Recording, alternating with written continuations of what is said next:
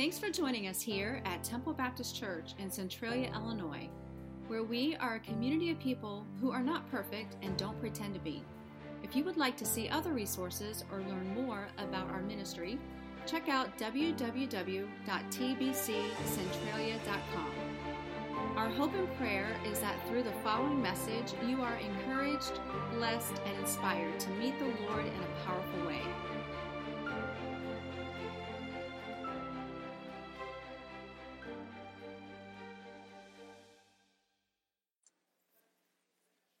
It's been a lot of years since Tony and I worked together. We did a revival one time, and I don't think we do those anymore, do we? And I kind of miss it.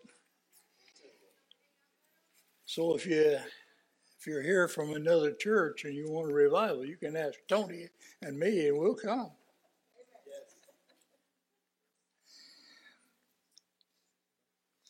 I've chosen the topic and subject today, and I'm taking my text from Revelation chapter 3, verse 1 through 6. Now, ordinarily, if people know you're going to preach from Revelation, they get all excited. You know, you can say you're going to have a study in Revelation and people will come. You say you're going to have a prayer meeting and nobody comes. But I'm going to do what one of my black preacher friends says he does. He said when he takes a text, he does three things with it. He says he takes it, he leaves it, and he never comes back to it. And so I'm going to do that today.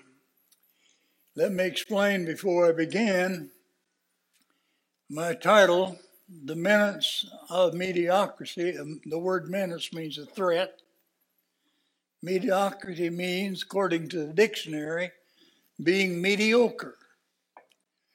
And so I looked up the word mediocre and it said not good, not bad, ordinary, average, not good enough, inferior. So there is a threat of becoming mediocre. The text is to the angel of the church in Sardis, write, These are the words of him who holds the seven spirits of God and the seven stars. I know your deeds you have a reputation of being alive, but you're dead. Wake up. Strengthen what you have received and heard. Hold it fast and repent. But if you do not wake up, I will come like a thief, and you will not know at what time I will come to you. Yet you have a few people in Sardis who have not soiled their clothes. They will walk with me dressed in white, for they are worthy. The one who is victorious will, like them, be dressed in white. I will never blot out the name of that person from the book of life, but will acknowledge that name before my Father and his angels. Whoever has ears, let him hear what the Spirit says to the churches. Well, of the seven churches addressed in the first three chapters of Revelation, I always thought Laodicea was in the worst state. Because the, war, the Lord warned Laodicea, warned Laodicea that they were lukewarm and he was about to spew them out of his mouth. And that was a serious warning. But Sardis was dead. And the dead are not even lukewarm, they're cold and stiff. And evidently, Sardis had received the gospel gladly at first. It is now some 60 years since the Lord had gone back to heaven. And now they have a name to be alive. But the Lord said they were dead. And it was not overt iniquity that was the problem. It was decent death. Now, how did Sardis ever come to such a state? For that matter, how do individual Christians lose their zeal? I know, I think, how it happens. And if the danger is still with us, it threatens every church and every Christian. And that danger is that we will settle for mediocrity. The call of Christ is a call to excellence. And by that, I do not mean that our service must be as good as someone else's, but that our service and conduct have to be as good as we can make them. There must be a commitment to excellence. One of the things about our pastor is he is committed to excellence. And because of that, I am committed to him.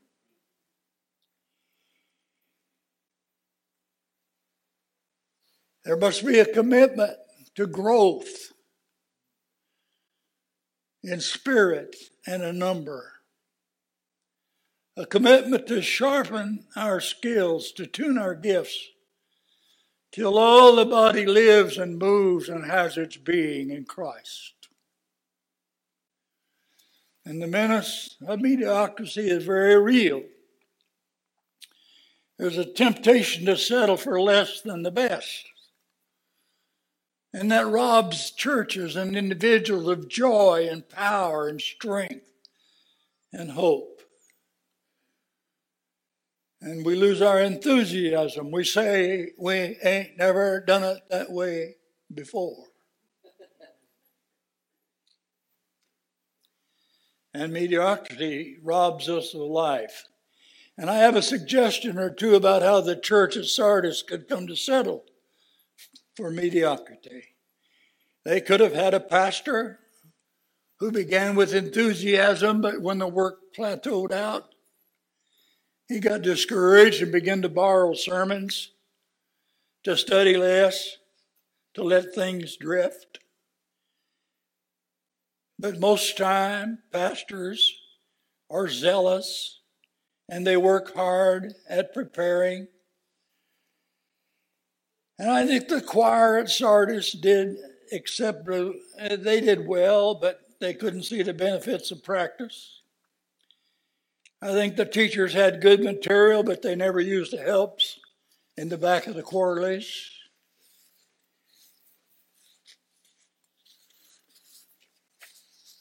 I think the men and women's organization organized along their own lines and did what they wanted and everyone was satisfied with their little church. I hate that title. There are small churches, but God forbid that there be little churches.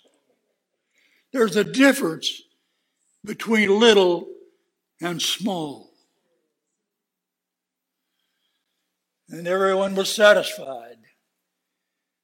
But Jesus pronounced them dead.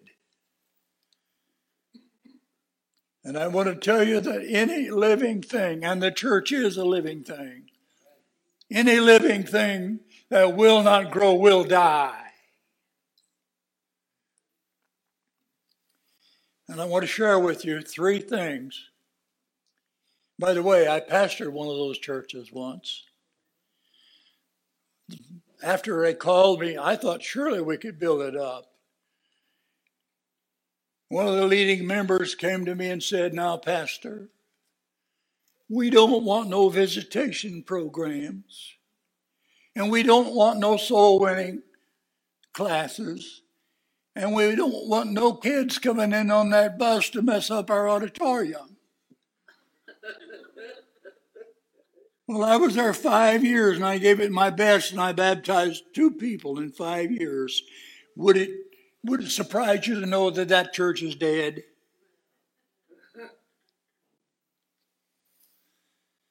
So I want to share with you three things that are necessary to combat mediocrity. The first thing is you must start with your mind. That's where the battle is because we become what we think. Jesus quoted Proverbs 23 7 For as a man thinks in his heart, so is he. And our mind is a target of the enemy. Because if he can affect the way we think, he can keep our lives at the level of mediocrity.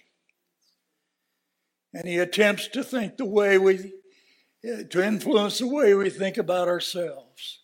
Satan says you're not able to do what you've been called to do. And if you were able, you're not fit to do it.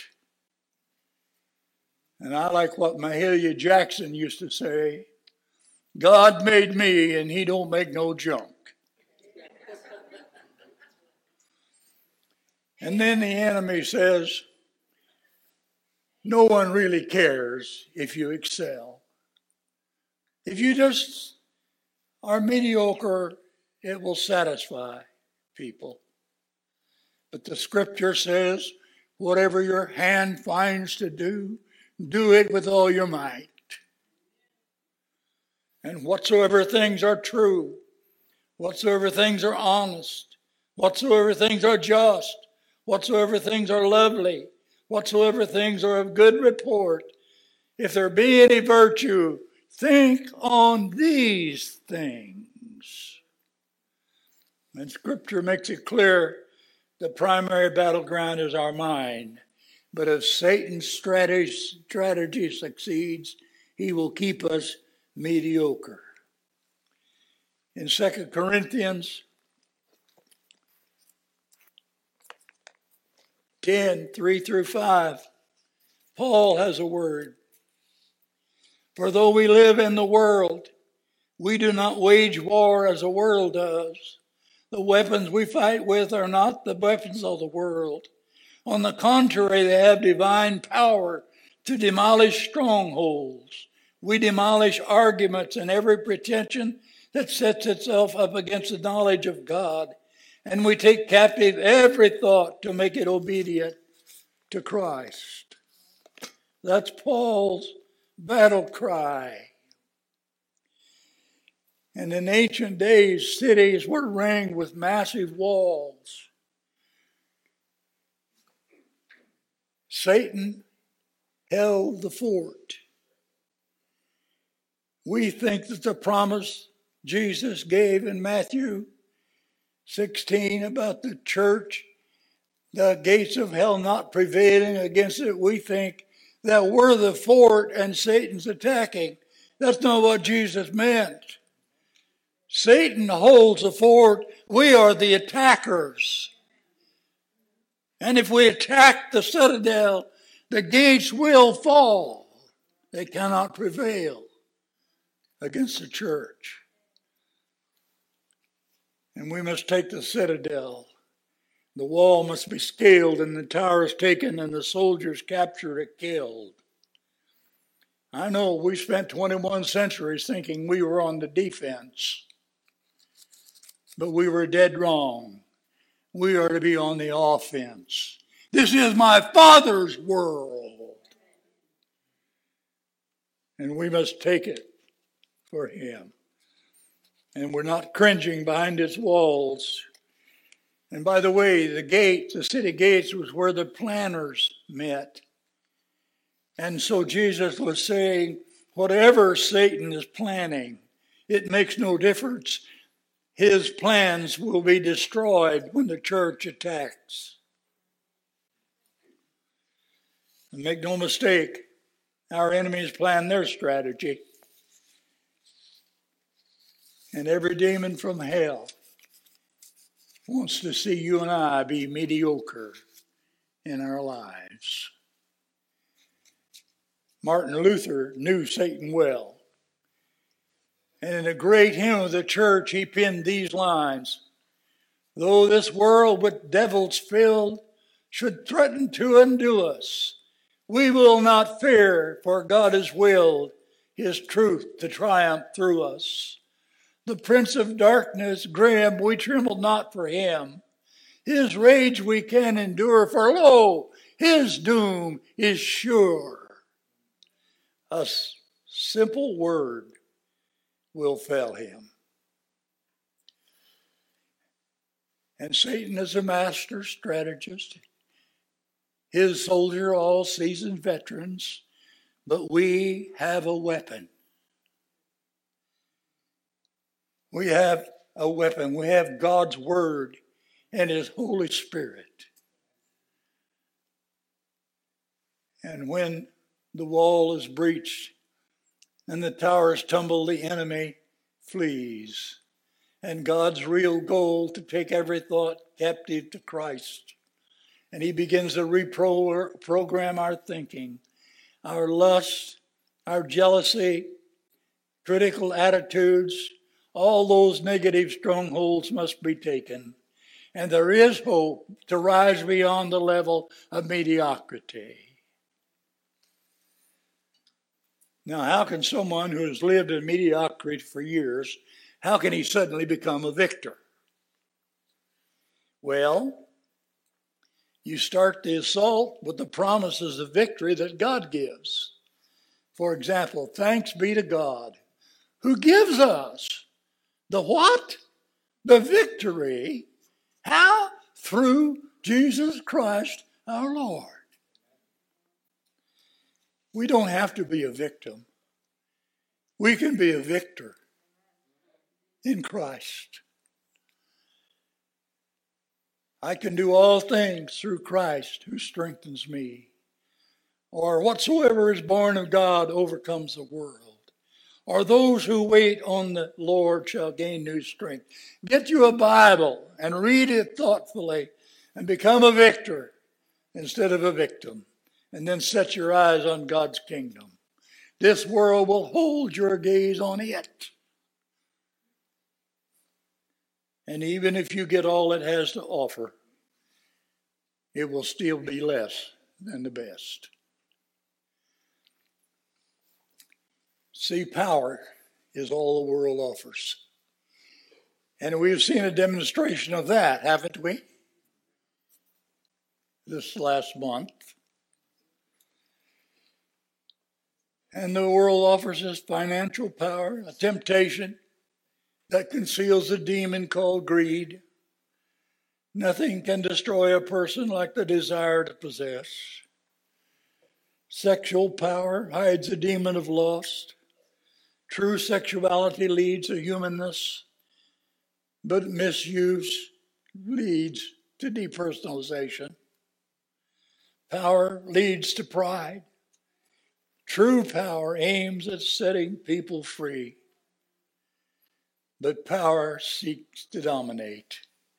Before we can rise above mediocrity, we have to deal with our selfishness.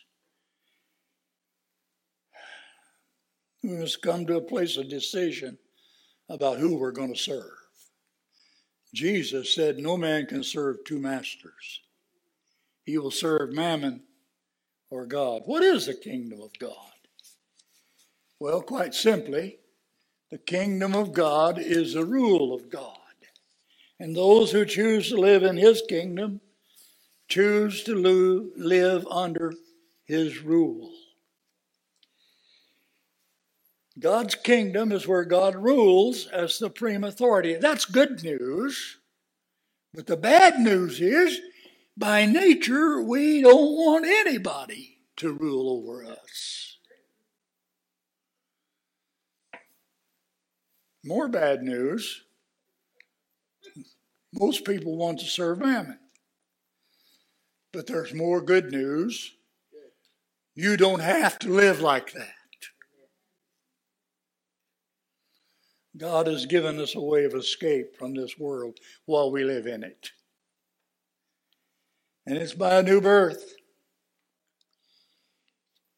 It's not easy to accept God's authority in everything.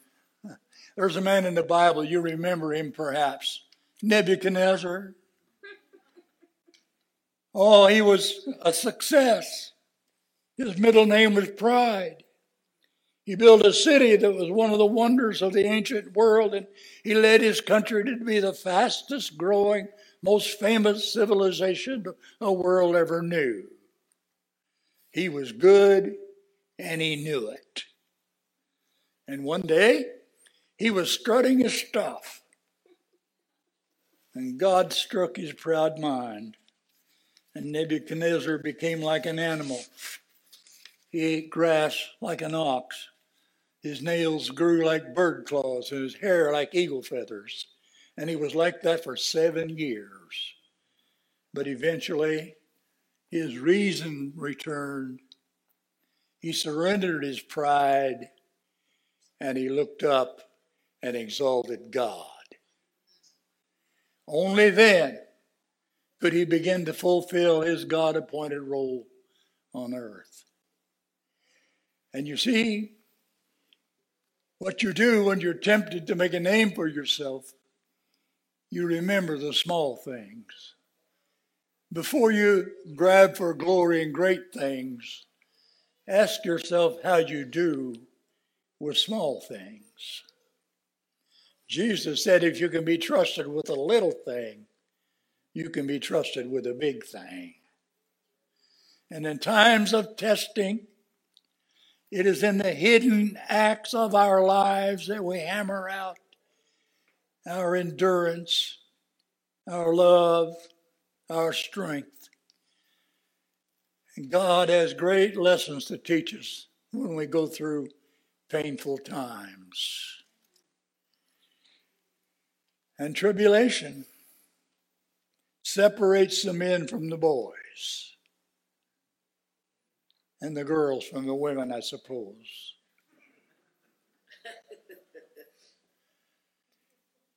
And when the kingdom of God presses into a life, you must accept it or reject it. And many cannot face the problems and release their pride, so they run. And they always have to settle for a mediocre lifestyle a pastor friend of mine decided to leave the ministry. I went to him and talked with him about it, not to change his mind, but to make him think about it. And I told him he was determined to leave the ministry. And I said to him, I have a book title called Trumpets in the Morning. It's about a pastor who left the ministry. And he was asked by his friend, What do you miss about the ministry? And he said, I miss the trumpets in the morning.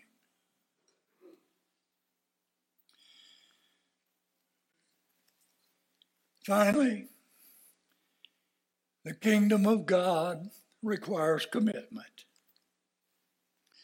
There's a commitment of personal possessions.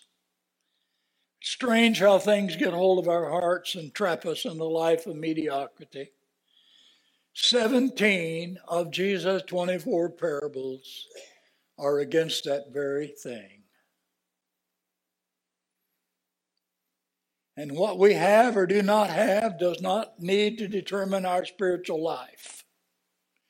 I'm not suggesting you take a vow of poverty. I know better than that. I'm not suggesting you give up nice things. I am saying give up control of them. Hold the things of this world and use them well, but hold them lightly. Don't wrap your life around them. And the people who live abundantly have given everything to God, and they live and trust Him to give back all they need.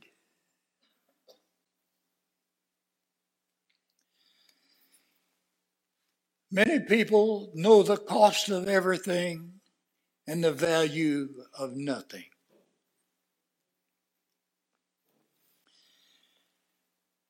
People who live abundantly have discounted things with a price tag, and they've adopted values that are priceless. And materialism is a form of the menace of mediocrity. Then, too, there must be commitment in personal relationships. Jesus said, If anyone comes to me and does not hate his father and mother and wife and children and brother and sister, he cannot be my disciple.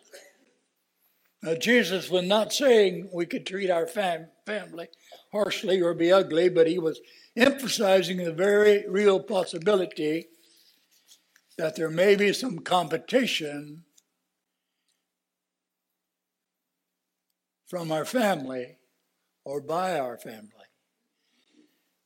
And if it comes to Christ or our family, guess who takes precedence? There is no room for competition in our commitment to Christ. I'm not getting amens, Tony.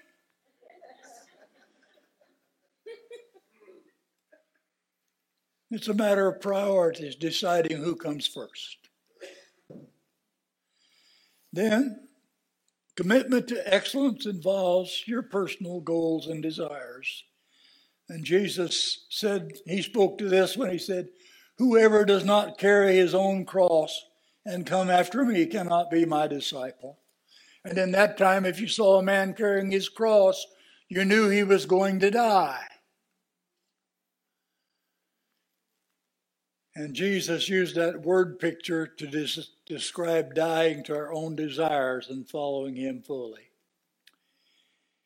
So, denying yourself is not to lose your own uniqueness or to become of no value, because the people who have been of most value to this earth have been those who modeled self denial. Robert E. Lee was offered the command of the Union forces before the Civil War. Had he accepted, his life would have been different. But after the war ended, a woman brought her infant son to General Lee for him to bless it. He took the baby in his arms and he looked at the mother and said, Teach him he must deny himself. And self denial is simply putting the kingdom of God above personal gain or fame or fortune or comfort and living abundantly in Christ. Legend has it that there was a man lost in the desert. Dying for lack of water, he came across a deserted homestead, just a shack, windowless, roofless, he glanced around and he spied an old rusty pump. And he stumbled to it and began to pump, and it squeaked and squeaked, but nothing came out. And he spied an old jug by the pump, and he wiped the dust from the jug, and there was a message on it said, You have to prime the pump with the jug. Be sure to leave the jug full for the next man. Now he was faced with a decision. Would the pump work? He had a gallon of water, he could drink it. Reluctantly, he popped the cork, primed the pump, and began to pump. Squeak, squeak, then a dribble, then a stream, then a gushing flow. He filled the jug, drank from it several times. When he left, he added a note. he wrote, It really does work. You have to give it all away before you get anything back. And people who take that risk can never live mediocre lives. So, how do you want to live? Abundantly or just so so? Are you willing to give up what you cannot keep to gain what you cannot lose?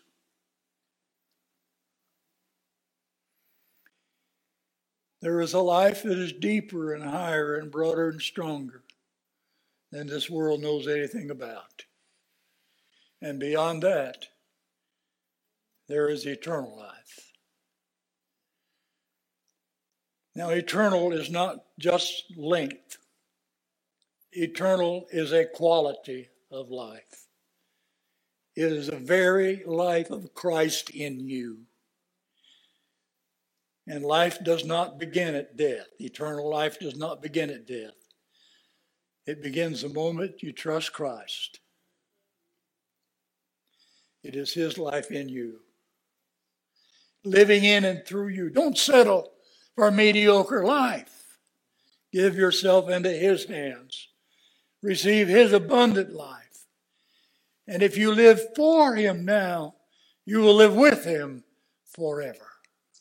As a church, it's our honor to play a small part in all that God is doing in and through your life, and we would love to continue with you on that journey.